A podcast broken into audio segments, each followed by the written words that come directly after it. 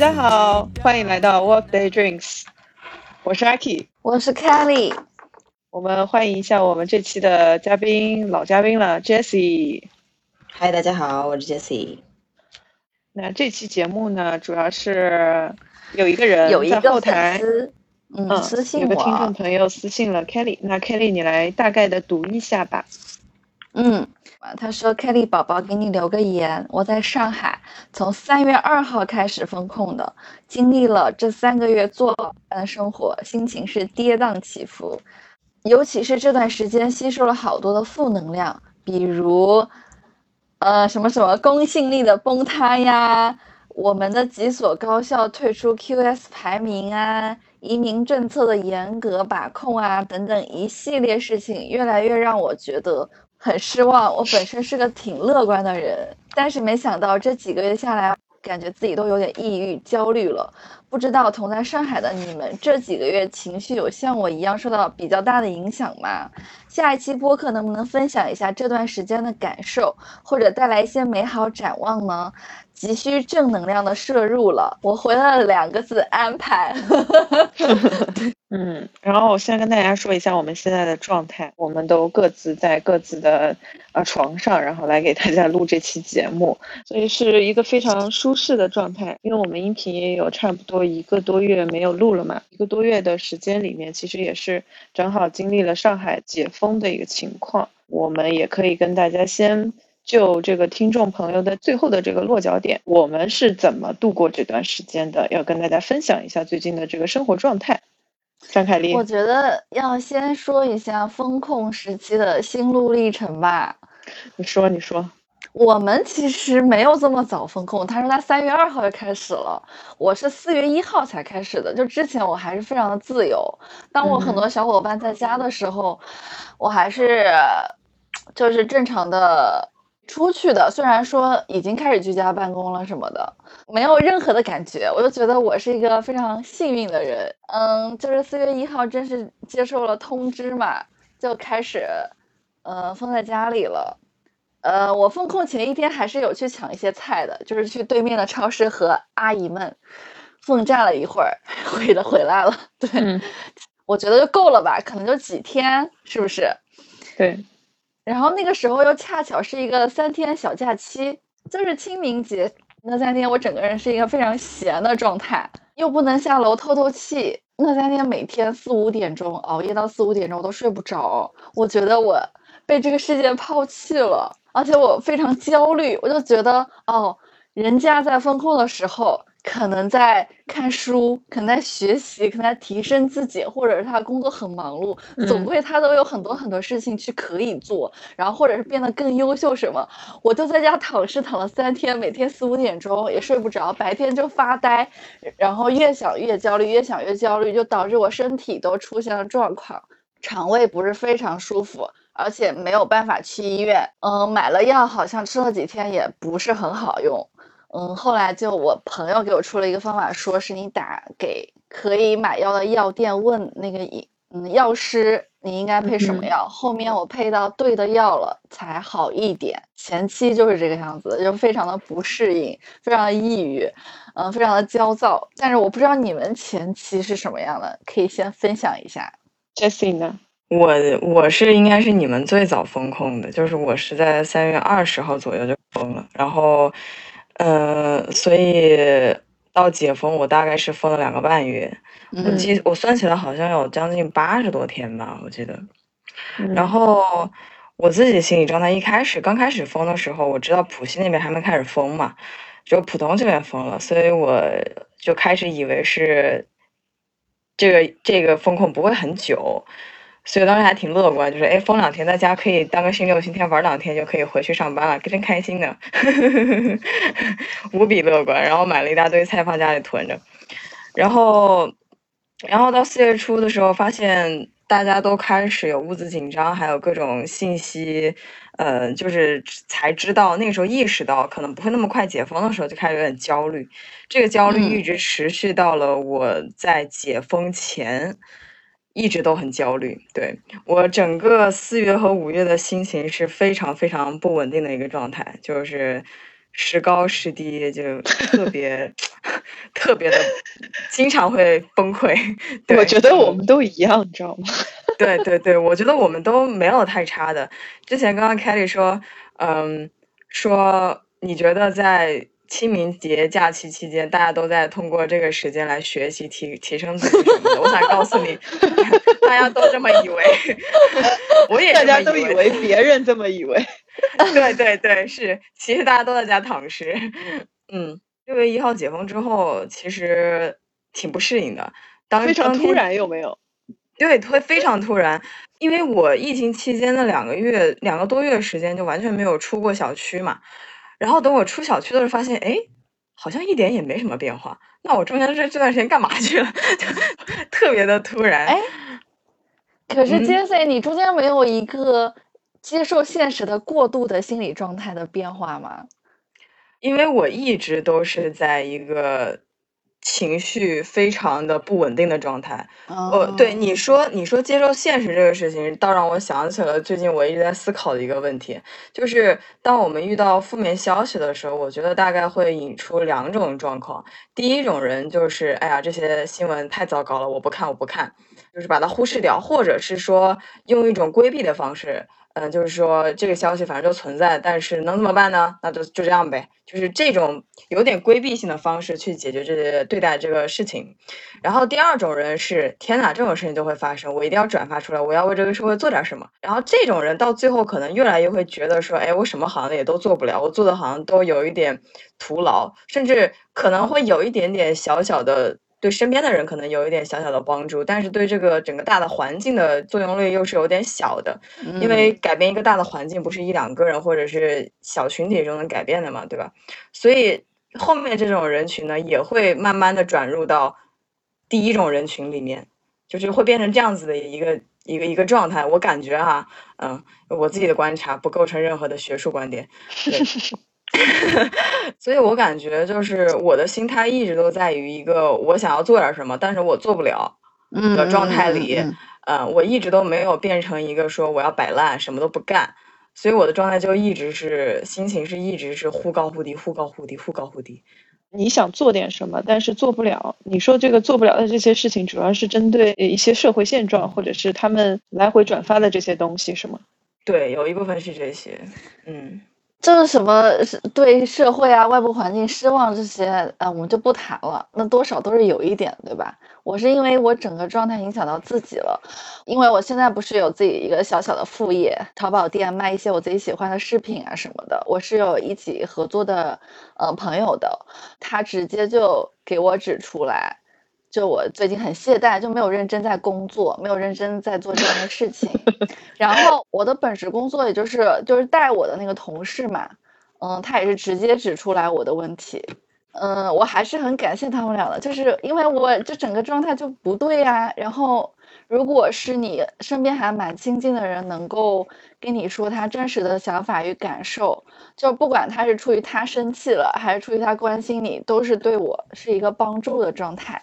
然后我就花了两三天调整了一下，就是就很快的进入了我就是高强度的工作里面，就正好后面的工作就是内容非常的多，强度非常大，好像也是帮忙抵消了前期一些情绪上的不好的东西，然后顺便自己也主动的在调试这个状态，就慢慢慢慢慢慢就变好了。对，对，工作确实是我也是这样。我中间就是跟我的同事嘛，因为我们公司其实大家都是在家办公，然后新闻上各种破事，大家也都知道会影响到个人心情，所以我们公司都会说，哎，如果你有觉得有心情不好的，你随时可以找我们任何一个人来聊天什么的，可以排解一下情绪。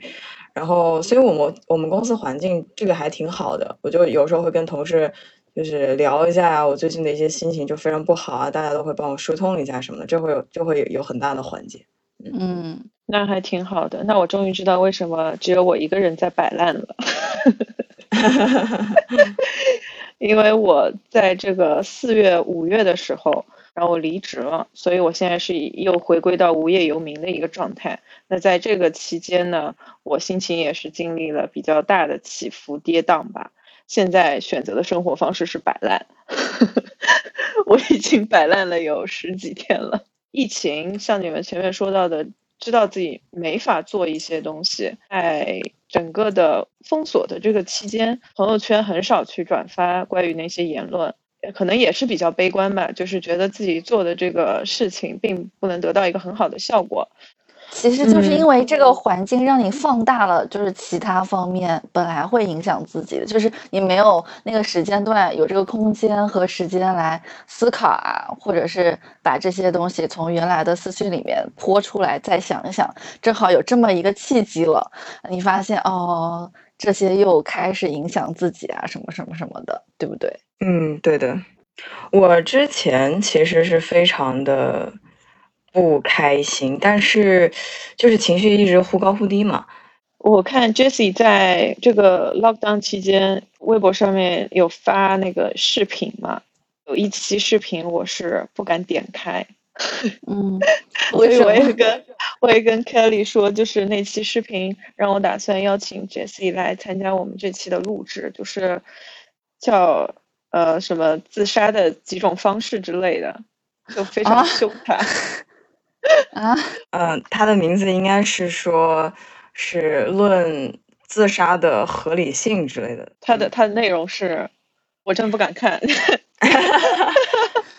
没有没有，其实那个时候是我真的有在很认真的思考生死这个话题嘛。当时就是我在陷入一种很绝望的地段，我就说，哎，那如果我自杀的话，这件事能解决吗？然后我就开始想到自杀这个事情的是否合理，以及是否能解决一个问题。然后我就我我经常会想一些乱七八糟的事情啊，我先说。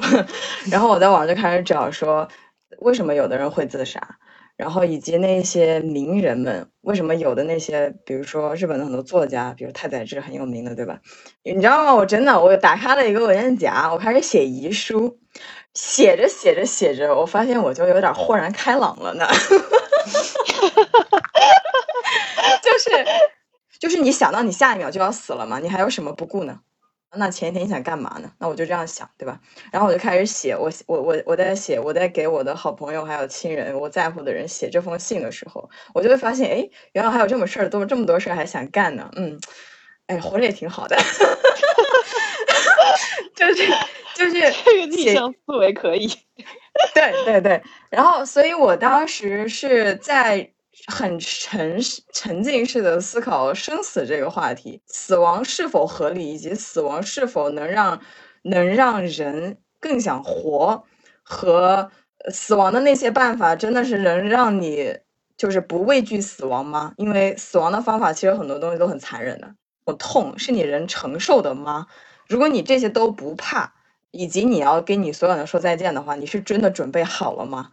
百分之九十九点九九九九九的人，其实他们的生存欲都是很强的，嗯，这是人的本能。也就很多人在跳楼的前一秒或者前一分钟，还在跟什么人发信息，或者是寻求什么人的帮助，就一直不跳。你们应该也看过，就类似那样的场景吧？就是因为他们其实是想求生的，他们想抓住最后一个稻草。然后我在我这是都是我在网上看到的文章啊。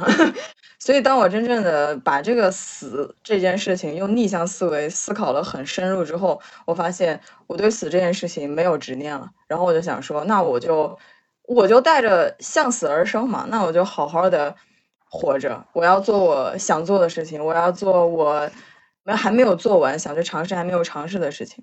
呃，你这么一说的话，我也许可以点开来看了。也不希望大家对这个有什么想法啊。偶尔有想法是正常的啦，但是不要去做。呃，我为什么点这一点出来，是因为我会觉得 Jessie 在这个封锁的期间，他其实是有他一个心态的转变的，就是从他原来比较低沉到现在啊，对，比如说他做完这些视频啊，当中也透露出一些信息吧，呃，他还是有一些能量，尽自己最大的努力，想要去把这件事情扭转过来，或者说。往小了说，就是想要把自己身上的那种正能量散发出来，所以这个也就是很扣题嘛。我觉得我们前面聊的真的是非常的 sad，没有啊，还好呀，是吧？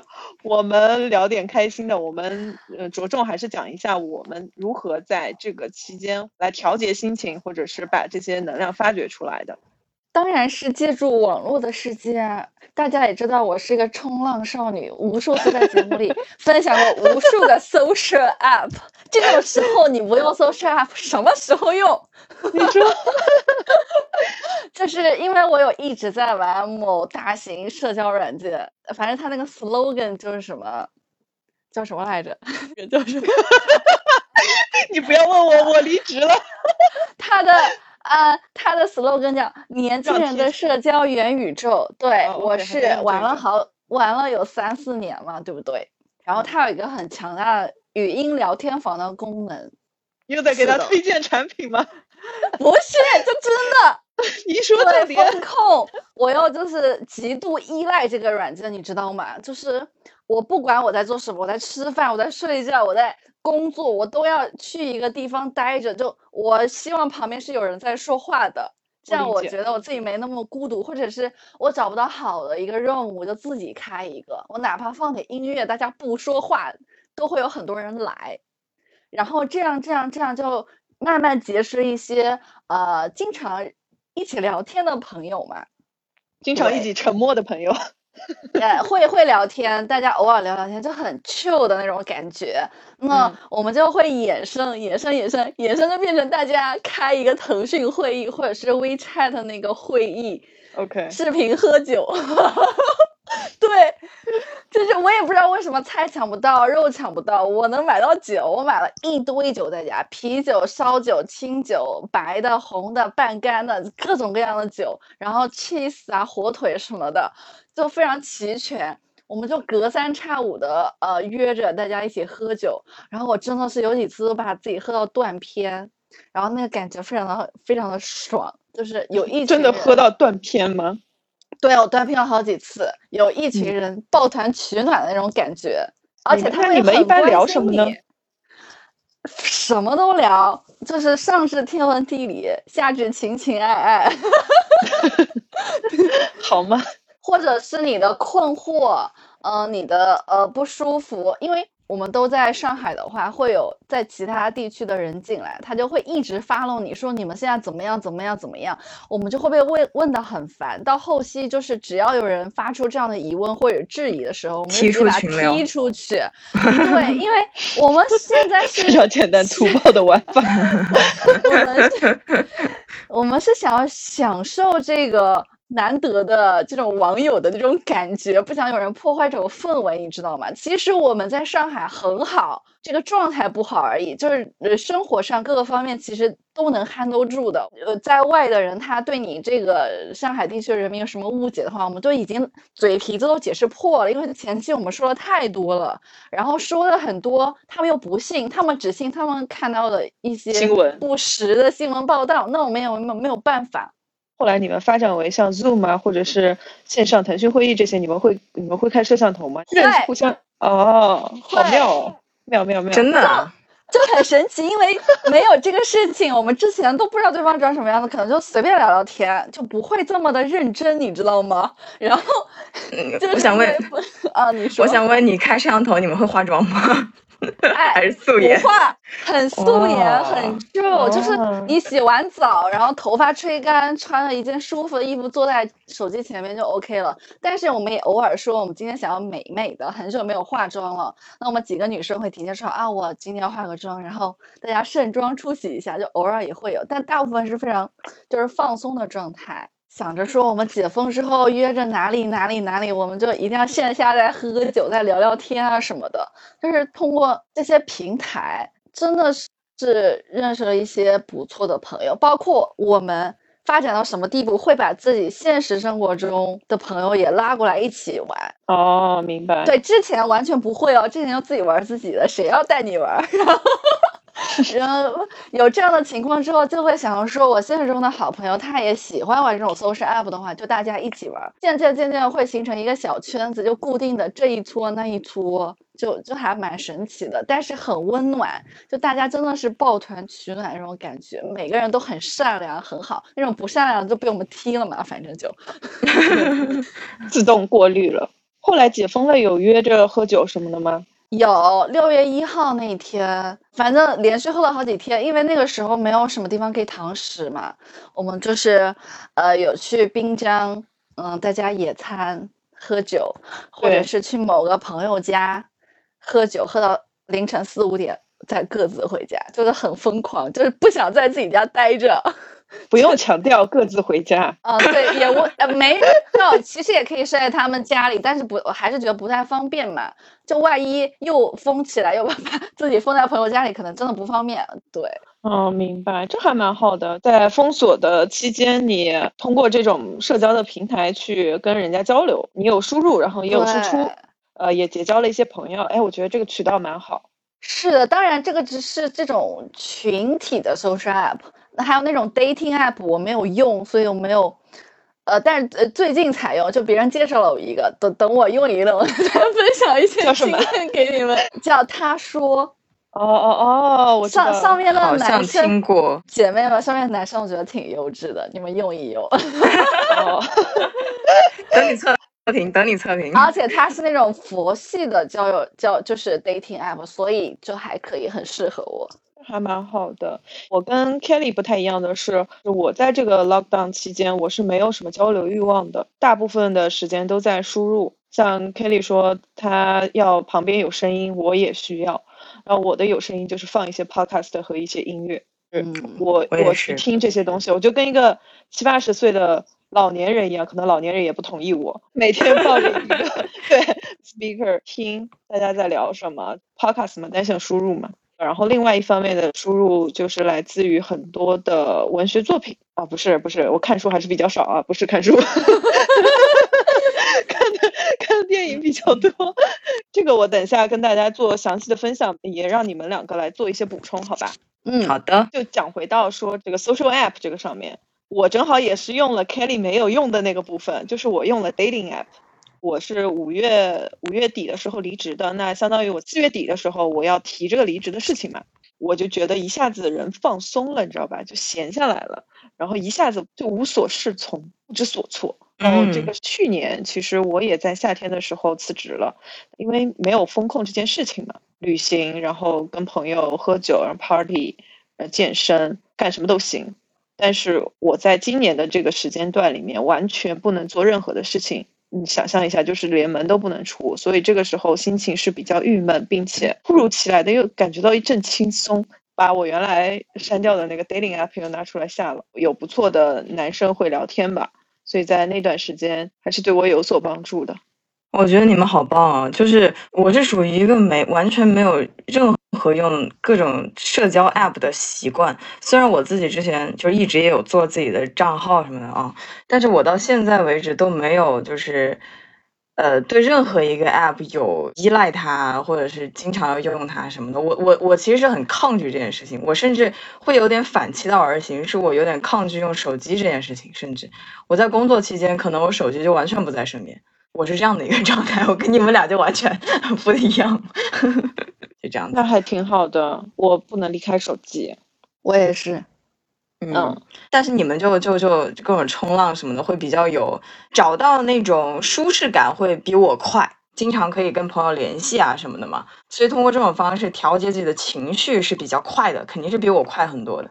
嗯，所以这是我其实，嗯，其实我觉得也没有，因为你看我每天花在手机上面的时间会很多，但是跟朋友联系的并不多哎。对，嗯，我跟朋友联系也不多。我私下里就是朋友的这种线上会议，不管是语音还是视频的，我只参加过两次，反正特别特别少，并且非常哦不舒服是吗？对，谁的生日的时候，线上有十几个人，我上线了大概半个小时，我收到了两个朋友给我的私信，他说你的脸怎么这么臭？你是有多无聊？其实我是非常不适应线上的一些 workout 的一些活动，我一概不参加，我只有自己在家里默默的练。关于社交上面是有点问题的，而这个也是为什么明明有那么多的时间在家里，甚至后来呃离职了，也没有拿这些时间来录播课，相当大的一个原因吧，就是我没有交流的欲望，甚至啊是感觉有点丧失了语言功能，就是我每天我其实听到我自己的声音都是比较少。嗯，因为我没有去大量的做那些呃 social app 上面就跟人家去做这种双向的交流嘛。嗯，那我觉得我的社交技能完全被开发了呀。没有这方面的问题。如果我要自己开一个语音的 room，我就是那个 organizer 或者是那个 host，就是要 care 每一个人，对不对？但是嗯我还是觉得蛮累的，所以我很少很少自己主动去开，都是喜欢蹲在别人开的房间里面。然后最有意思的是，我们风控出来之后，就是只有那几个地方可以堂食嘛，就韩国街。我和我朋友一小撮朋友过去，发现另外两撮的也是这个软件上认识的朋友们也在附近吃饭，然后我觉得我就很兴奋啊，我这是放出来了，我要他们全见到。我就是 先去第一趴，然后搜拾了一会，喝了他们的酒，吃了他们的东西，再跑到第二趴那个饭店门口，跟他们站在饭店门口聊了一会儿。哎，那你真的社牛哎！对，到处窜，你知道吗？然后那一天我就觉得自己是那种社交花蝴蝶，真的是 你就是花 蝴非常蝶，就是很亢奋，就是放出去的第一天、第二天，就是整个人处于精神亢奋的状态。我觉得我就是要去见到所有我本来就很想见的人。你这蛮好的，对的。因为这次解封非常突然，想要跟大家说一下，可能外地的朋友不太了解。在我们说解封六一这件事情前一个礼拜，我们都不知道这件事情，我甚至连那种谣言都没有听到。甚至很多人都说要封到七月份呢。当时，没错，所以大家都是抱着一个非常平稳的心态，想要说说这个六月。对对，然后没想到在六一前大概就两三天的时候说六一解封，当时我就心想，真的啊？确定哦？对，所以这次解封来的非常突然，然后到了六对一开始呢，我也是准备出去，也是见了一两波朋友，但是我很明显的感觉到跟我想象的不一样。我以为我出去会非常开心，像像 Kelly 一样 social butterfly，对吧？各个场子里面窜，然后跟大家都熟悉了解，喝喝酒聊聊天。但是我发现人是在那儿了，但是我感觉到很不舒服。嗯，就是觉得人很多，然后那个声音又很嘈杂，不安全。怎么说呢？说不上嗯来。反正我那个心态转变是到现在为止，今天已经六月十三号了，还在慢慢的嗯适应这个过程。我感觉我适应的已经还还 OK 了。对，刚开始的第一周真的是超级超级不适应，就是整个人就是一个恍惚。但但是心理学上面其实是有这样的一个说法，就是当你在一个环境突然跳跃到另外一个完全不一样的环境的时候，开始风控和突然一下解封这两种都是一个突然的社会变化，这两种社会变化带给人的一种应激反应是。呃，一样的。那个时候我才觉得，哦，原来是这样。然后我就觉得，那我需要好好适应一下，那是对的。我的解 封都没有让我有时间反应，你知道吗？就是，就那个朋友，他就是把你叫出去了，然后他就宁愿开着车兜风，我们俩都不愿意回家，就是就是就是一定要坐在车上，一定要马路上吹着这个风，即使下了淅淅沥沥小雨，我也很开心，就 是这种我明白。就没有让自己有时间去调配，然后每天喝喝喝喝喝喝到很晚回家，然后回来就睡了洗洗就累了，第二天起来又有人把你拖出去，哇，就这种感觉，然后你就哇所以一下子就适应了，对。嗯，所以听起来就是说，封控期间不开心，喝喝，然后封控之后，解封之后，呃，开心了，开心喝，继续喝，没有理由不喝。是，就真的哎，蛮开心的。因为其实以前的我，如果这个场子人很多，我是比较安静的，不太想要就是那种 outstanding 的感觉。就但是我发现这次解封之后，我不管你们就是要看我，就要听我说。当然，当然这个是是，就后面后面可能就会好一点了，就是会从这个亢奋的状态里抽离出来。我觉得。回还挺归本可爱的。性是吗？慢慢回归本性。然后这次的这个风控，我还发现像你说的 social app，上海差不多二分之一的人都在网恋，大家在封锁结束出来之后都有想见的人，你明白吗？像我这种，我可能还没有跟张凯丽分享我的这个这个网恋故事。见光死了吗？奇葩的是没见没见上面，你知道吧？而且不知道、啊不知道能不能见面，真的不能再有第二次的封锁了。他在哪儿呀 Second round 简单说几句吧。在 Bumble 上面认识了一个意大利的小哥，一样的嘛，嗯就是跟我们一样封锁。呃，当时我是四月底，我们加了 WeChat 之后就每天会聊天，因为我们家的格局是没有阳台的，没有我可以晒太阳的地方，而我就是一个急需美黑，就只能趴在床边这样子晒着太阳。然后我就跟他说我我家没有晒太阳的地方，他有一个特别大的阳台，所以他说那我就分享给你一点阳光好了。只要是上海天气晴，他就会给我发一条那种早上会给我发一个信息，我是送太阳公司的员工，然后我现在要给你送一些什么什么太阳，呃，希望这个太阳可以给你闪耀一整天，能够让你开心。啊、落款就是 LSC，嗯，他的名字的缩写以及这个 company 嘛，就觉得特别可爱啊，这个人很能 get 到我的点吧，就很聊得来吧，简而言之。然后呢，我一开始果然是意大利男人，真会玩儿。是吧？有点浪漫啊，有点浪漫。但是没有想到，就在我们前面也说到了六一解封这件事情非常突然，就在解封前的一个礼拜，也就是我们聊天的差不多有一个月的时间，他的公司呢突然就把他遣送回意大利了。意思就是说，现在上海这个 lockdown 的 situation 非常的不乐观，让他们强制休假一个月。所以他现在就是在封控前一个礼拜又回到了意大利去旅游什么的。那这样一来的话，我好像有那么一点点的微妙，觉得这个疫情是让人家慢慢的慢下来的。呃，特别是我自己，因为我是经历了一个从巨忙到巨闲的一个过程，工作上面的一些变故，所以呢，我一下子静下来之后，我就会发现很多。就比如说我后面要分享的这些电影啊什么的这些东西，所以这些东西呢，我都会跟他分享。那加上这个疫情的这个情况，不能说天灾吧，啊，还有这个细菌隔离上海，哇，我一下子觉得这个有点双引号的倾城之恋的感觉。随着他回去嘛，如果这个事情到此结束，我觉得这是一个有点小小的浪漫、小确幸的一个故事吧，是一个不错的素材。但是呢，就在他回去的时候，嗯、咱也得试探试探，所以我就问他说：“你要走了，我好伤心哦。那这样的话，没有人给我送太阳了，对不对？”然后他就说：“嗯，我们这个 LSC 啊，这个公司啊是 international 的，所以我其实可以隔着时差给你送太阳。”就 get 到说他也许是想要继续保持我们这种聊天的关系。由此呢，我也就顺水推舟。虽然我现在也不知道他能不能回来，但是不能回来也挺好的，回来也挺好的。我现在发现，就整个上海，嗯，解封了之后，至少我身边的有有那么一小部分朋友吧，去我都亲眼见证了两对了。是不是？就是我觉得这个疫情让大家的脚步慢慢的放慢下来，有一些那种爱情的萌芽也在慢慢的生长。正好上海的梅雨天气是吧？感觉也挺妙的。就这个状态，你很容易依赖某个人、某件事，甚至是呃某个地方、某个风景，所以就是很容易滋生网恋啊。我觉得，对，没错，没错。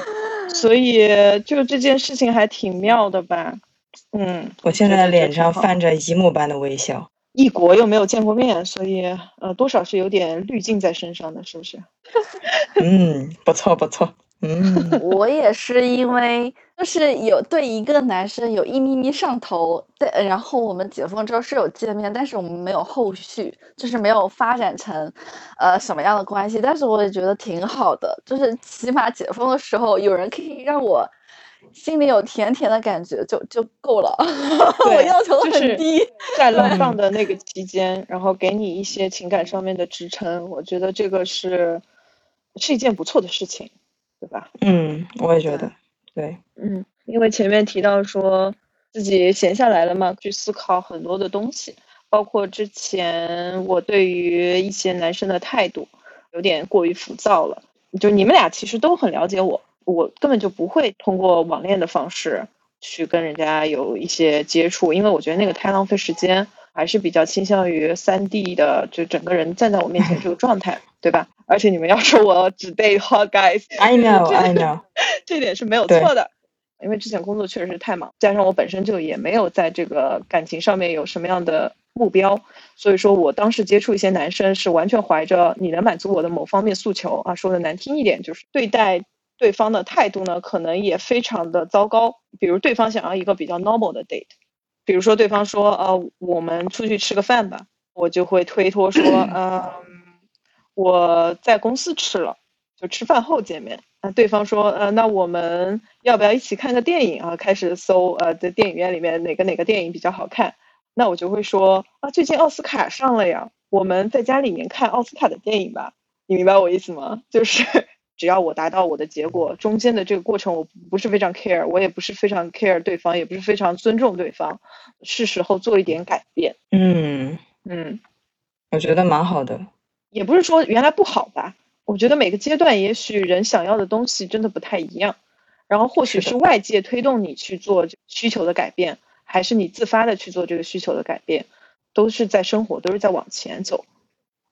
对，嗯，我跟你反过来了，你说，你快说，因为我一直是一个非常注重精神方面的女生。如果这个男生我在了解的过程中，精神的这个层面，他达不到，给不到我想要的，我就算了，都不会有下一步，都进展不到肉体。但是呢，经过这次风控以及经过这个男孩子之后，我在想，是不是我应该身体上要打开一点，不要这么的节奏这么慢？也许是不是可能间隔一两次之后就可以试一下之类的，嗯，这样子的想法。你做好保护措施还是？但是我还是我还是在犹豫啦，因为我我不是很清楚，因为我觉得如果是一个正常的 date 啊，就可能我们见了三四次面。互相了解，多聊一些话题，进行一些深入的了解，发现我们可能精神层面上比较契合之后，然后比较 happy 了之后，可能再下一步、下一步、下一步之类的。然后我想会不会这个顺序稍微调整一下，会有利于我个人恋爱的成长？也不是不行，挺好，就看大家的这个核心的诉求是什么。Jesse 有什么变动吗？我有什么好消息吗？没有，OK。觉得以前我的浮躁来自于我对于时间的一个控制。呃，为什么这次我会有一些比较大的转变？不管生活方式还是说情感需求上面，时间带给我的空间太大了。我特别讨厌在男生身上浪费我的时间，因为我的时间大多数会放在我的工作上面，呃，或者是朋友。最后，最后才是给到男生，因为中间我还有很多自己的事情要做。我要约会，那这个男生可能就是会被我约到一个公共的地方，就是比如说我本来就是要去健身，你跟我约会，那我们约健身房吧，你健你的身，我健我的身，之后一起吃个东西，这些都是我日常的 routine。约一个男生去那个 club，然后我也不愿意把我的时间单独的分给他，那是 club 是我跟姐妹们共享的时间，会显得比较傲慢。阿阿 K，如果我是一个男生，我会觉得哇，这个女人好难搞啊。节目如果放出来的话，嗯，他应该会让中国的朋友给他翻译的。那希望你好好的翻译。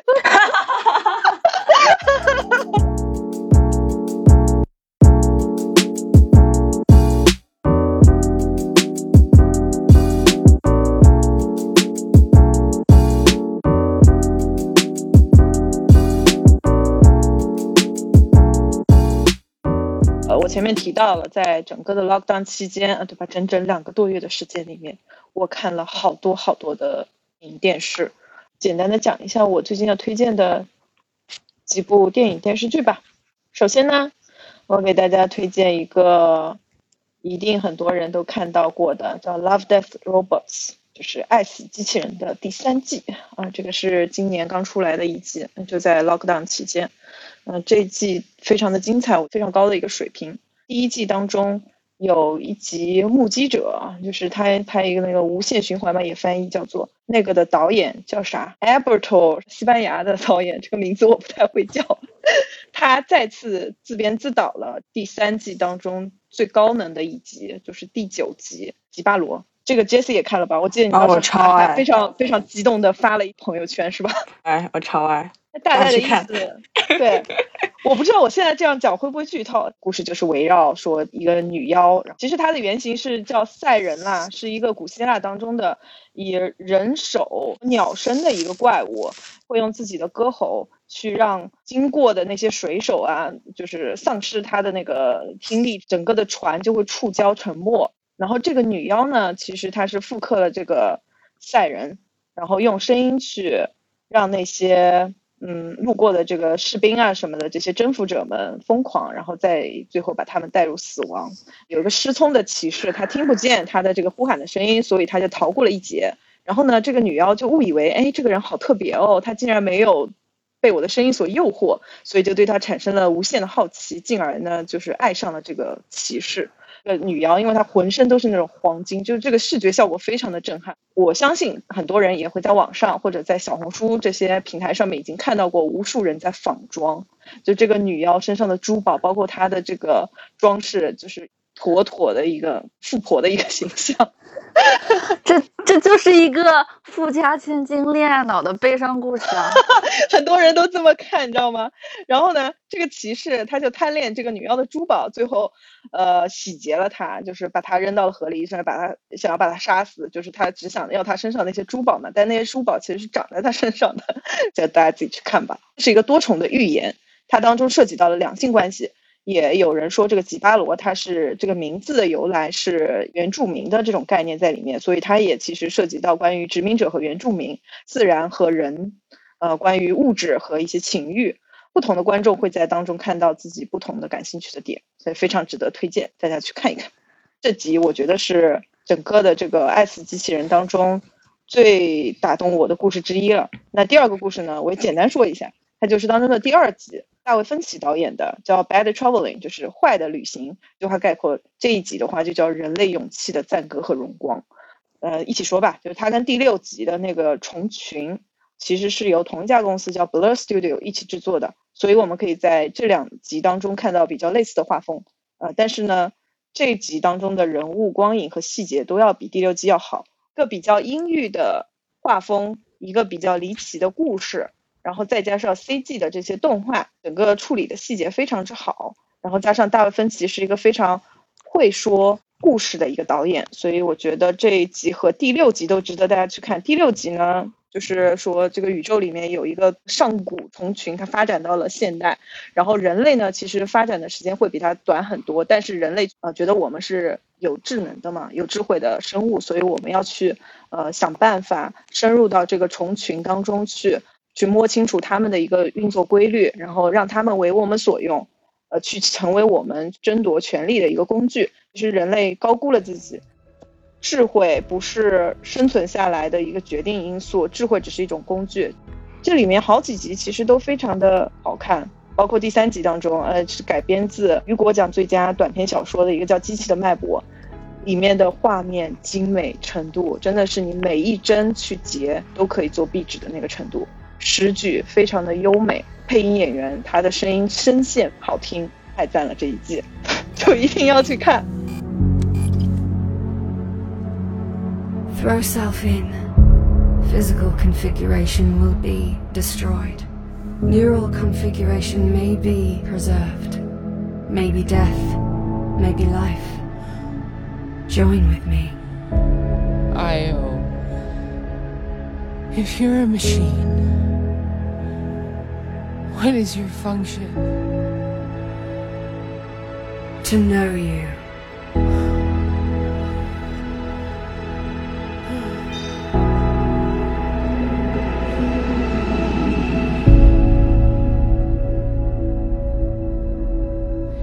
Maybe I'm gonna live forever. Or maybe this is just one last dream before dying.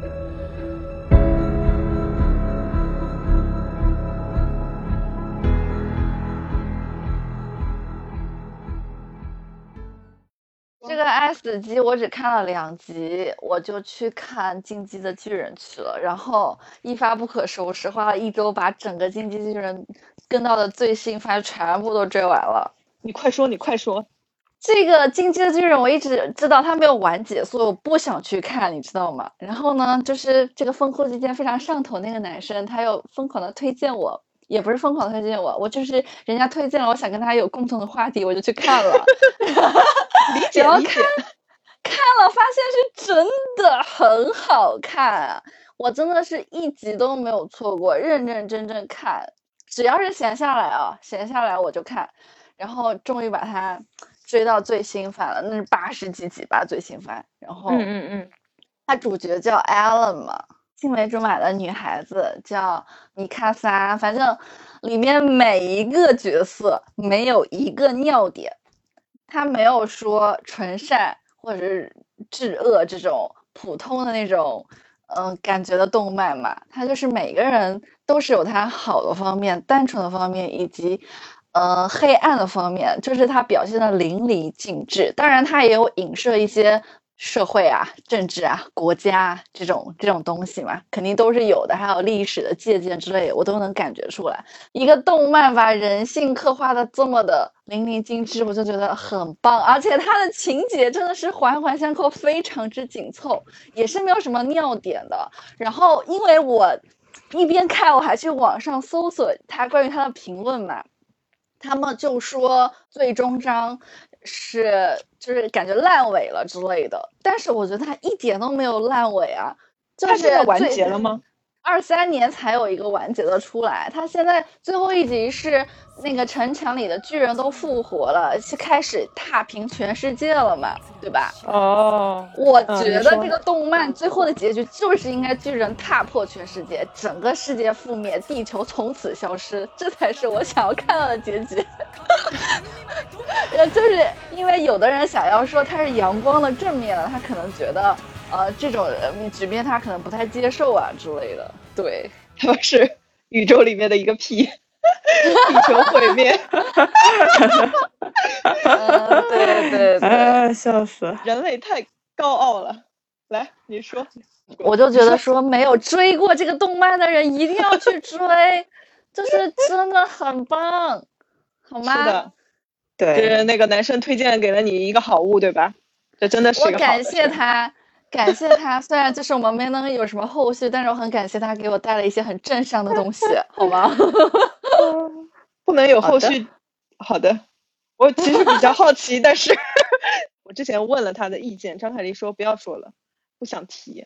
那我说好吧，我说过，因为我是个经常精神上需求非常高的女孩子，所以哦我发现对方其实可能不跟我的想法不太契合。嗯对对对，OK，了解了。嗯、那接着推荐吧，再要推荐一个叫《最后的决斗》，这个是二零二一年的一个电影，是根据一个真实的故事改编的。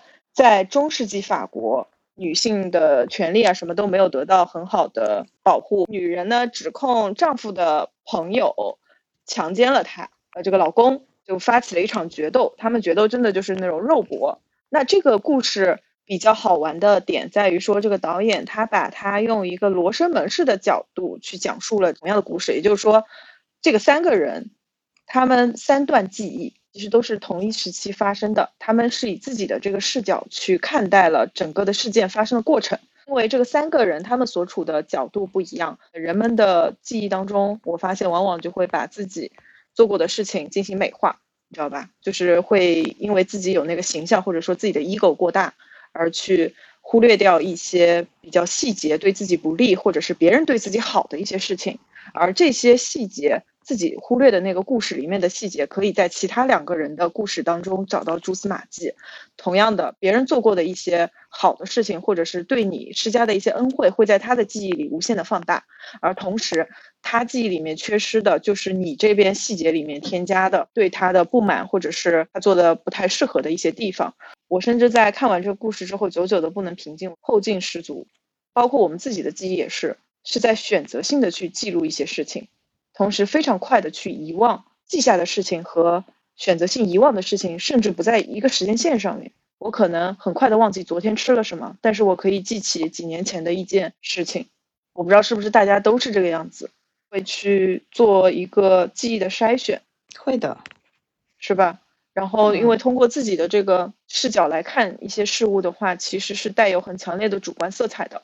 也许一个比较客观发生的事情，会根据你自己的记忆去截取、去美化。我就讲几个点吧，就比如说，嗯、在她老公的这个视角里面，他的妻子是深爱着自己，并且自己也是深爱着妻子的，自己跟妻子就是神仙眷侣。自从两个人对上眼的那一刻开始，啊，天雷勾地火之后，这个生活就是非常的相亲相爱、相濡以沫。但是其实，在妻子的视角里面，呃，这个男生看上她，就是会问他的老爸：“我娶了你女儿之后，这块地是给我的吗？我要这块地什么的。”甚至跟他爸爸发生了一些争执。在他妻子的眼里，他的爱情其实是残缺的，都是一些利益交换，包括她老公对她的一些态度，其实并没有那么贴心。她老公只是放大了自己好像疼爱妻子的那一面，展现自己雄风的那一面，这是他自己的 ego。但是在他妻子的这个视角来看的话，完全不是一回事。自己跟老公之间还存在着无法跨越的一些文化上面的鸿沟，因为自己是熟读呃诗书，非常有自己的想法的一个女性。当然，碍于当时的这个社会，自己没有办法做一些事业之类的。丈夫他只是一个一介武夫吧，用我们的话说，并没有给到自己，对吧？像张凯丽说，精神上面的这种共鸣，在她丈夫的视角里面，就完全不是这样子的。嗯，强奸者就是那个施暴者，法文名字我这哎，我我也叫不出名字，不是，他是那个 Adam Driver 演的，呃，亚当斯基啊，亚司机司机哥，就是司机哥他自己的角度是觉得他跟女生是两情相悦的，甚至女生还有点引诱他的那个意思。呃，老公他跟这个司机哥之间，这这段友情来看的话，两个人也有一些出入。呃，比如说这个老公就觉得这司机哥处处为难他，对吧？嗯，抢他的功劳，甚至还要强奸他的女人。但是在司机哥看来，她老公只是一介武夫，她甚至在呃战场上面救过她老公好多次，因为她老公的鲁莽。我就觉得这个视角蛮有意思的，就是同样的一个事情或者一段历史，如果你要去寻求那些真实的东西的话，你可能还是要不能光看那些野史，也不能光看一个正史。这个就让我想到了之前我看过的一部叫《信间故事》，就它讲述的是一个成年的女性，大概四十左右，她没有结婚，然后她其实是源于她童年的一次性侵的事件。中产他们会把孩子送到一些乡下夏令营，啊，就是去骑马，一待可能就是一个夏天。那她在那年的夏天，她就觉得自己是跟养马场的主人是相恋了，就恋爱上了。以至于对方对他做了一些事情，他并没有意识到那个是性侵。当多年之后，他回溯自己，他觉得自己要去寻找这个真相，然后自己回到那个马场的时候，他才发现那个时候，印象里面的自己其实是一个亭亭玉立的少女。事实上，在那个马场公布的照片里面，她只是一个特别不起眼的，可能只有十岁八岁的那样子大的一个小孩。所以那个就是完全是一个性侵的事情了，它不是一个爱情。但是在人的记忆当中，他会不断的因为自己的感官去美化这一段记忆，就是会让我去想到一些我自己成长经历当中的一些事情。也许在我的记忆当中啊，这个人就十恶不赦，这个人伤害了我，就这个客观的事实真的是这样子吗？还是说我自己主观的给他添加了滤镜，添加了很多的料，让他成为了一个让我心头挥之不去的一件事情呢？所以我就去想，我是不是也应该转换一下我的思维，或者用多方的视角去尝试着佐证我当时的一些行为和当时的处境，去还原当时的一些场景。或许人家没有那么罪恶，或许是我的 ego 太大了，不好的结果在我身上客观的存在，在后面的事件当中是发现是一件好的事情。嗯，这个还这个电影还挺有意思的。主要是它的叙事手法吧，我没有想到一个简单的剧情会被他用这种方式和手法拍出来。好的，我要去看。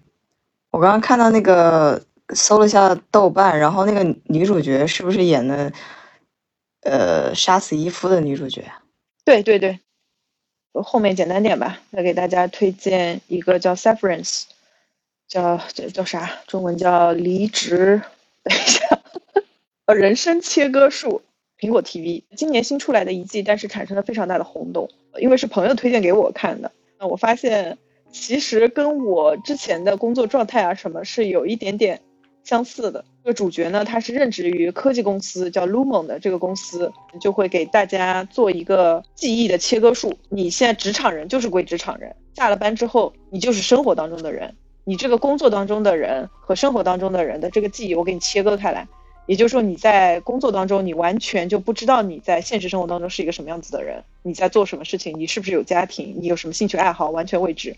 但是你在生活当中呢，你就完全不知道工作当中发生的事情，因为它可能涉及到公司的一些机密啊，然后你工作处到哪个阶段啊，包括公司里面发生的一些事情啊，你在外面是完全无法得知的。它是一个比较残忍的一个手术，在你进到这家公司之前，他会给所有的员工都做这个切割术。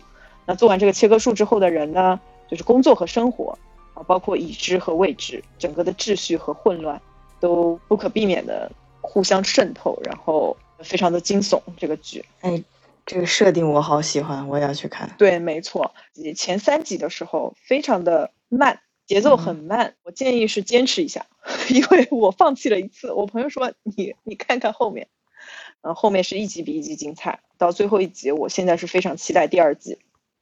它已经被续订了对，OK，我在翻那个豆瓣的时候，然后突然看到今天被同事安利了一个剧，叫做《亢奋》。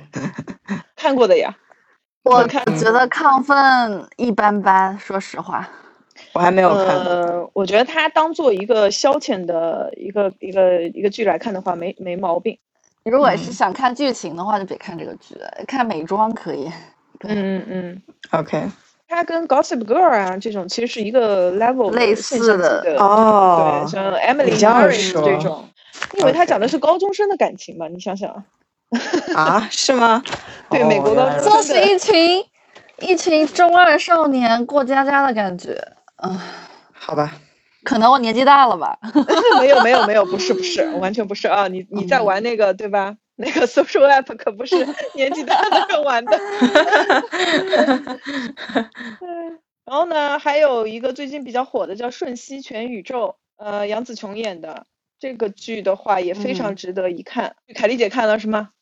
这个可以看，这个可以看。嗯，对，这个是一个一个黑马吧，因为它其实是一个成本特别小的一个剧，涉及了一些在美国移民嘛，这个杨紫琼饰演的这个人，呃，处在一个中年危机的阶段吧，就家庭事业双双崩溃，有一个青春期的女儿，老公又比较的保守，比较的用我比较世俗的话说，就比较没用吧。他们开了一个洗衣店，然后这个杨紫琼她是去税务局去报税，引发出来的一堆一堆问题。表面上看是一个特别简单的家庭故事，但其实完全不是。双重宇宙，而不仅双重了，多重宇宙、n 重宇宙，呃，多元宇宙的一个蔓延，来回的在这些宇宙当中穿梭。包括他，他在大明星，就是他是武打明星的那个宇宙，我们其实就生活在这样子的那个宇宙当中嘛。然后每个宇宙当中，他的他要去打那个大 boss，那个大 boss 其实就是他女儿的一个化身。那他跟他女儿之间又有一些情感上面的纠葛，双方的一个救赎。你把它往深了看呢，它其实是有很多说头的；等你把它往浅了看，就女儿和母亲的这种关系上面来看的话，我觉得它也反映了很大多数我们这个时代跟母亲之间的有一些情节、一些 issue 吧。看完之后，我自己心情也是久久不能平静。我也在想，我跟我妈之间成长当中涉及到的一些阵痛，也会让我去反思很多。嗯嗯，挺好看的一我。是有去看杨紫琼的访谈，首先她很难得，她的她在西方世界出的一个电影，他的主角就是一个普通的呃中年的华人女性，这个就很没错得。那个访谈里有一句话我记得很清楚，杨紫琼说：“终于有一个角色可以让我去演我生活中经历过的那些呃阿姨辈的那些真实的，就是人出现在这个屏幕上了。以前他其实都没有太能够去敢想说这样的一个人物设定做一个主角出现在一个电影里面。对，其实我们去看那些西方的这些电影，他们如果要塑造一个这样子的英雄人物，他一定是男的居多。甚至有人会提出说呢，这个瞬息全宇宙它能不能围绕一个男性的这个视角展开啊？它也不一定嗯要围绕说，呃，我是一个中年的妈妈，我可能是一个中年的男人，那我的问题会不会更多呢？其实放在一个女性的视角来看这个东西的话，会觉得非常亲切，而感觉它就是你生活当中的那个宇宙。他跟女儿之间的这些纠葛，你跟你妈之间 肯定也有过。嗯，然后那那个访谈里还有一句话印象很深刻，也许就是你去超市路上路过你的一个阿姨，她的那种感受和状态，哦，我觉得嗯，杨紫琼就是 也是个很有深度的女演员，就这种描述就很很厉害。没错，呃，杨紫琼她在这个剧中嗯做主角嘛，她其实也给到导演很多的点睛的一些细节上面的建议。就比如说当中有一幕是，呃，他跟女儿到了一个石头的宇宙，就是他们俩都是远古的两块石头，就他跟他女儿之间要对话嘛。但是原来导演的设定是说，啊、这两个石头在讲话的时候是有声音出来的，然后画面上面就两块石头嘛。但是杨紫琼就建议说，我觉得更真实的话说是连声音都没有，这样子可能会更加贴近没有其他东西的那个宇宙那种空旷之类的，达到了一个非常好的喜剧效果吧。那一段也是我非常喜欢的，我还做了很多的截图。这个电影它反映的主题有很多很多，可能有十几个，是一个非常值得反复观看的一个电影吧，是可以看第二遍、第三遍的。嗯，那我要推荐一部可以反复观看的日漫呀，快来就是《伊娃新世界福音战士》，就是我们小时太经候典了。从小看到大，就是我一旦不知道看什么时候，我还会再去再刷再刷，每一次看的感受都不一样。小时候你会觉得看不懂这是什么呀，只是觉得啊这个画面挺好看的之类的，然后凌波丽挺挺美的之类的。前两年看就看出了一些不同的东西，我觉得可能作者会在讲一些很宏观的宇宙啊、世界这些东西。然后最近在看就更不得了了，就是最近可能年纪大了，总是看什么都能看出来一些人性的东西。你不要这样，因为怎么说，那个女主她都是克隆人嘛，之前都没有非常在意到这个非常重要的设定，你知道吗？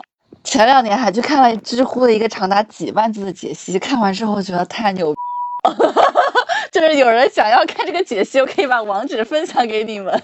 大家如果很想看的话，我还是非常推荐，而且并且这是一部完结的动漫，对。嗯，这个很香。这个很吸引人。你在推荐新世新世界福音战士的时候，让我很想推荐那个叛逆的鲁鲁修，我超喜欢那一部。嗯，我没看过，我没有你说看过，嗯。就是因为叛逆的鲁鲁修，所以有很长一段时间在二次元世界，大家都把日本叫做二十二区。然后里面的设定反正也挺有意思的，我现在已经有点呃不太能够把很完整的故事讲出来，反正很好看，而且剧情非常紧凑。就是以前古早的动漫，他们的故事情节就是非常的非常的快，然后感觉每一集都很抓人心。然后现在的动漫就是很多就是明明可以一集给你讲完，非要放三集 那种感觉。反正反看鲁鲁修就还蛮爽的，嗯，如果你喜欢，你可以查一下豆瓣吧，呃，对还蛮好看的。那我再推荐我的最后一部吧，在世界尽头相遇纪录片。我其实，在封锁之前没有那么喜欢看纪录片的，但是我现在发现纪录片真的能让我非常的平静，呃，多拓宽一下自己的眼界吧，看看外面在发生什么，看看这个世界在发生什么，看看动物、植物之间在发生什么，就会让我平静很多。然后他讲的是导演，他带了这个他的拍摄组去到南极洲去拍摄当地的一些居民在当地的人的一些生活，就是这些人比较好玩。然后他们都是来自于世界各地的，有一些是在这边提供一些科学支持的，有一些是语言学家，呃，有一些是细胞生物学家，有一些嗯人是就旅行者朝圣的，也有一些。所以他们生活在这个地方，我就感觉跟我们 lockdown 的那种生活是一样的。其实你别看他们在那里生活的多酷，然后那个风景多么的独特，但都是好无聊啊，就是生活相当之无聊。嗯，没有其他的什么娱乐的地方，也就是小酒馆啊，然后空闲的时候会坐在一起弹弹琴啊，像脱口秀之类的，可以说是一个文化贫瘠的地方吧。却是让我看到了人类比较闪光的地方，因为聚集在那边的那群人，就是一群追梦人啊。然后冰层下面的那些奇观，可能是我这辈子我不知道有没有机会可以去看到的。通过导演的镜头呢，你就可以去探究冰面下面的那些事物。嗯，还有当中有个特别可爱的一个点，就是因为这个导演要去采访一个企鹅专家嘛，那个专家呢在那儿生活了好多年了，他采访的时候就非常的紧张，他有点丧失了语言功能，就跟我们 lockdown 一样，他没有人讲话，他只能对着那些企鹅，每天研究企鹅的起居习惯。嗯，会问他说，企鹅会不会无聊到爆炸，会不会做一些奇怪的举动？然后当时就录制到了一一只企鹅，它是一个离群的企鹅，就所有的企鹅都向海的那个地方去，因为它们可以奔到那个地方交配，可以后续的生活。但是有一个企鹅，它就非要呃朝相反的方向去，它的另外一边是什么呢？就是群山。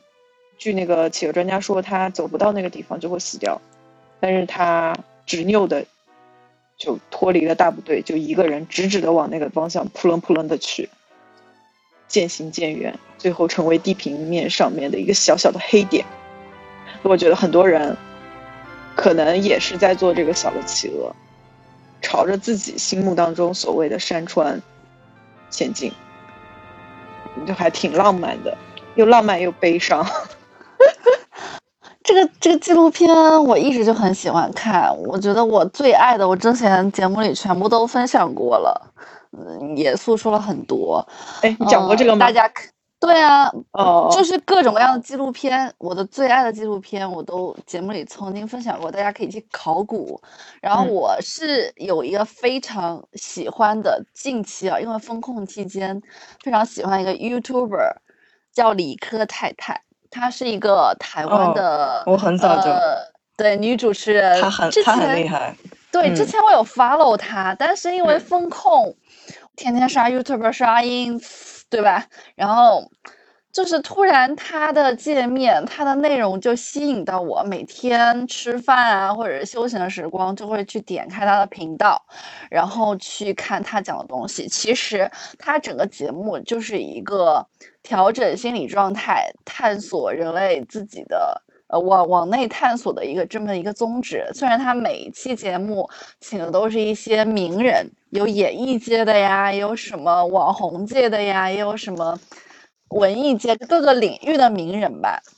就是请他们来讲自己遇到一些不好的状态，一些自己遇到一些心理问题的时候，他们是怎么调试的，他们是如何表现的。我就觉得啊，我在风控期间看到这样的一档节目，我觉得自己也能学到很多东西。对，没错。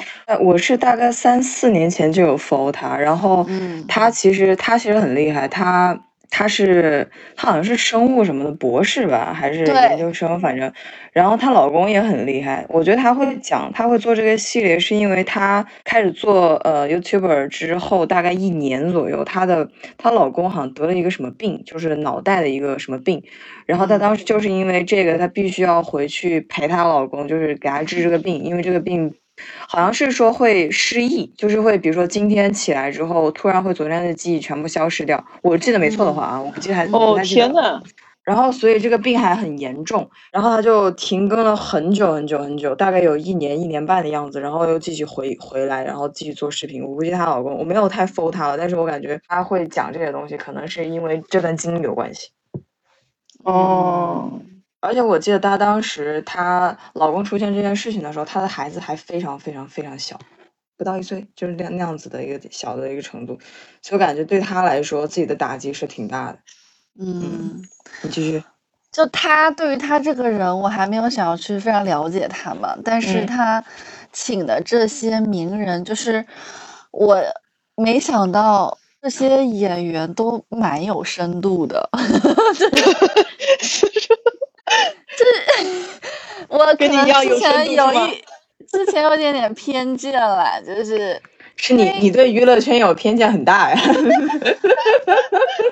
我对台湾的娱乐圈有偏见，只能这么说，就是啊，有一些那在台湾比较有名吧，大陆可能不太知道，就是啊，这个女孩子你可能之前在某些《康熙来了》这种节目上了解过她，但是就是个咋咋呼呼的，然后呢，没有什么底蕴的女孩子哦。然后有一个叫瑶瑶的女生，我记得她在康熙里有见过她，那个时候她确实是很白目的感觉。但是通过这个节目以及通过这些年她的成长，我觉得她现在就是闪着女性的光辉，就是她非常有智慧。会不会是转型啊？就原来给她的定位就是那个样子的。啊，傻白甜。也有可能，也有可能人设吧，也有可能啊。嗯，也有可能。我之前有看过一个类似的，我不记得是剧啊还是电影什么的，还是什么玩意儿，我不记得。呃，就是讲他们演员的一些生活。我觉得他们演员的生活其实勾心斗角非常多。他们有时候，他们我觉得大多数真的是好的演员啊，能能够在现在能展露一番呃事业的人，他们多多少少其实是很有自己的见解，只是说他们敢不敢说。我觉得。嗯，我不知道是这个人在了这个位置之后，他会习得比较强的一些认知，还是说他是先有了这个认知，循着这些东西去找到了所谓的成功。不管怎么说，我是觉得认知和嗯人的在某一方面的这些成就或者成绩，这是成正比的，他没有办法表现给我们看到。嗯嗯，同意。我推荐完了。你们有他还有什么呀？补充吗？我想推荐一个，就是你们知不知道有一个日本动画导演叫做金敏？当然，当然，那我就不知道了。他有新作品吗？辣椒啊那些？不知道的赶紧去追，因为他真的是太经典了。他已经去世了，所以他不可能再有新作品了。哦，他在几年前就去世了，因为这我不了解。癌吧？嗯。然后他的作品我觉得非常的好，非常的好。没有看过他的动画电影，一定要去看。就是如果你知道新海诚的话，就之前前几年有几部，有一部很很那个什么，你的名字嘛。我觉得他在我心目中是跟宫崎骏能平起平坐的程度。你说谁跟宫崎骏？你说金敏吗？所以没有不知道金敏的，还赶紧去追他的动动画电影吧。可能个人看的东西不一样吧。Kelly 他其实对日本的文化和日本作品啊什么，我不看动漫电影的，我嗯就喜欢看连载，所以才被人家推荐《进击的巨人》是吧？而且说实话吧，就以我的审美啊，我可能有点不敬，就宫崎骏的画风我就不是很喜欢，所以我很少看他的电影。我最近在看一些日本。动漫的时候，我才能感觉到为什么日本动漫能够风靡全世界。就是哪怕哪怕它只是一个热血动漫，或者它只是一个什么呃运动的什么的，它都能够反映到，哎呀，我遇到了挫折，我怎么样能战战战胜我自己的挫折，然后跟朋友和谐相处，就是能把。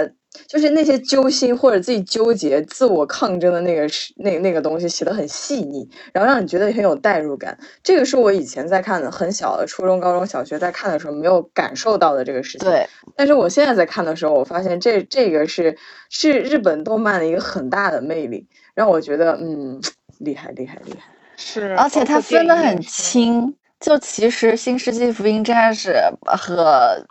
进击的巨人，它都属于成人动漫，它其实本意也不是给小孩子看的，所以我们小时候来看的话，确实也看不太懂。只有年纪到了，然后或者有一定的经历和阅历再去看的时候，然后你才能看出来一些东西。对，就是共鸣度会更高一点嘛，就说，因为我在整个 lockdown 的这个期间里面，非常的消极和摆烂，没有去做一些很好的输出，我基本上都是很多的输入嘛。我有一天，我不知道你们会不会有这个印象，就是我发了一个一分钟左右的一个短视频，就是一些以前的一些日常，比如说出去旅行啊，或者跟朋友在一起，或者跨年的那些声音画面拼凑起来的一条小视频。啊，然后我记得，对我发在了我的朋友圈。然后那个东西我为什么要做？是因为在风控之前，因为我看了一本书《视之愈合》，就是我很喜欢的一个日本的，对对对对对，名字叫《我在拍电影的时候我在想什么》。他是按照他的一个人生履历，然后来写的这本东西。但虽然我只看了一半，但是就有一种强烈的创作欲望，激发起了我内心的那个小火苗。我已经好久不再去剪东西或者去写东西，但是呃看了那本书，强大的驱动力。然后那天晚上我可能剪了两三个小时，就是一屁股坐在那里就开始把我以前的这些素材拿出来剪辑。我觉得这个对我来说是一个新的一个拓展。觉得有的时候，因为我们自己看。自己的那些 App 上面给我们推送的那些内容，都是我们比较习惯或者喜欢看的一些内容。尝试跳出这个圈子，多拓展一些其他的东西。那比如说，我虽然喜欢这个失之愈合，我看过他的几乎所有的电影。我现在来看他的书，我没有想到过他写书，包括我自己平时看书看的也不是很多。我偶尔的去以前不太去做的这些事情，会得到一个新的体验，会有一些新的刺激点。感受蛮深刻的一个点吧。嗯，我发现阿 K 你真的看的这些还蛮新的。我我以前在读大学的时候追剧，就是追电影啊，我基本上新电影、冷门电影我都看很多很多，但是现在就感觉时间不太够。嗯，对，无业游民嘛，lockdown 在家能干嘛？我就开始看啊。我之前的一段时间就跟那个 Severance 一样，就是你在家里面的时候的那个时间特别少，然后你下班了，我可能就十点多到家里，其实已经十一点左右了，我可能晚饭还没吃饱，我可能晚饭没吃过，然后我再去门口买个什么沙县之类的就吃，吃完了我躺在床上，对吧？别说健身了，那个状态就是我不想浪费一分一秒，但是我没有办法克制要玩手机，舍不得睡觉，你就只想玩，你想多拓展一点这个时间，所以你就牺牲了自己睡觉的时间来代偿看那些小的短视频，来刷小红书，来买一些东西，甚至淘宝上面刷，然后就买一些我我正常情况下不会买的东西，就是以这种东西来补偿自己的那个心理。对，这就是我们我们我跟你一毛一样。你现在是这样吗？呃，现在会好一点，对，之前是这样的，你说上一份工作对吧？对，我其实意识到了这一点，我不能说我有多抱怨这一点，因为当时选择那个工作是我做出了这个选择，所以我要对此负责。我不会说一直抱怨说我没有生活什么的，因为我确实之前也没有想过我有了这个生活我能用来干嘛。我觉得这个非常可悲，但是现在是一下子有了这个时间，还用来看这些剧啊什么的了。我也没有其他事情做了，说实话，健身在家坚持了几天吧。我现在非常健身焦虑，我现在肚子上面的肉非常松散。我今天刚刚去参加了一个普拉提的课，想说可以补偿一下，我也很焦虑。我现在最大的焦虑就是健身房没有开。现在的焦虑是如何进行时间分配，这是我的本职工作，我的播客，我的副业，然后我自己刚做的小红书平台，我怎么去平衡它？还有我平时还要跟朋友 social，对不对？对很忙就是进入到一个嗯需要学习去 时间管理的阶段了。对，因为 lockdown 我摆烂了一段时间，就就所以把这个工作往后延了。现在都解封了，我必须立马能够尽快的调整才对。也不要给自己太大压力吧。你要知道，这期间的两个多月，每个人都跟你一样都在摆烂，所以不要慌张，每个人都在摆摆烂，看谁比谁更烂。我今年就特别摆烂，就是听我们以往节目的听众比较熟悉我们的人会比较知道我。我可能早上八点多钟起来，算我比较早的时间啊。但是超过这个时间，我哪怕我今天没有其他的事情干，我都会觉得非常罪恶。但是现在我非常的 摆烂，我想睡到几点就几点。当然，我也在慢慢的回收和控制了，因为我真的觉得的生活状态不太好。嗯，嗯，嗯，那同时，嗯，那最后我要打个广告了，就是 我给你掐了，你打吧。请大家关注我新做的小红书账号呀，就是我在上面分享一下我和另外一个好朋友，嗯、疯疯癫癫的日常，还有我们平时聊的一些话题吧。账号叫柯南和凯莉，小红书号是四六五二九八三九四，好吗？好的，还有我的淘宝店铺，嗯、如果大家有什么配饰需求的话，可以淘宝搜索 Max Hop，M A X H O P，然后挑选一下你喜欢的产品，谢谢。你刚刚在报那个小红书号的时候，我就感觉，嗯，怎么感觉回到了 QQ 号的年代？那广告还是要打的，对吧？那就是关注我们的播客账号的话，也是。哎，现在那个小小小助手不太工作了，是不是？我的微博是营业的，自卷狂魔阿 K 酱。我现在不太卷，我应该改名字叫摆烂摆烂阿 K 酱。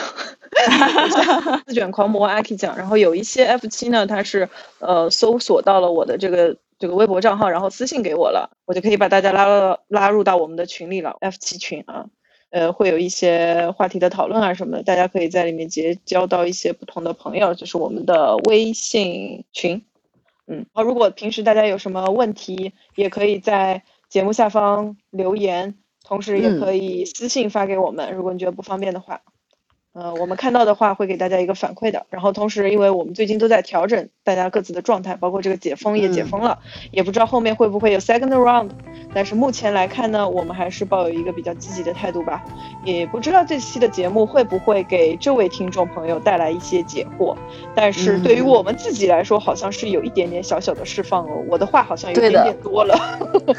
对我感觉也是。聊起聊起来之后，感觉心态还是会好很多的。嗯，对，没错，所以我也是。呃，我觉得也是一种比较好的一些信号吧。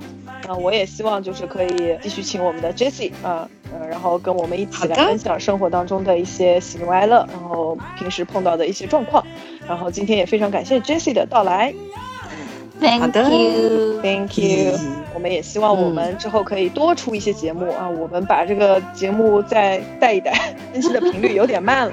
对，现在又有时间了，因为之前呢，可能碍于情绪啊，或者是各种各样自己俗事缠身，对不对？没有好好的更新。俗事。之后，对。俗事。很多俗事。希望，笑死。希望今后呃，我们可以有更多的时间跟大家讲一些更有趣的话题，好不好？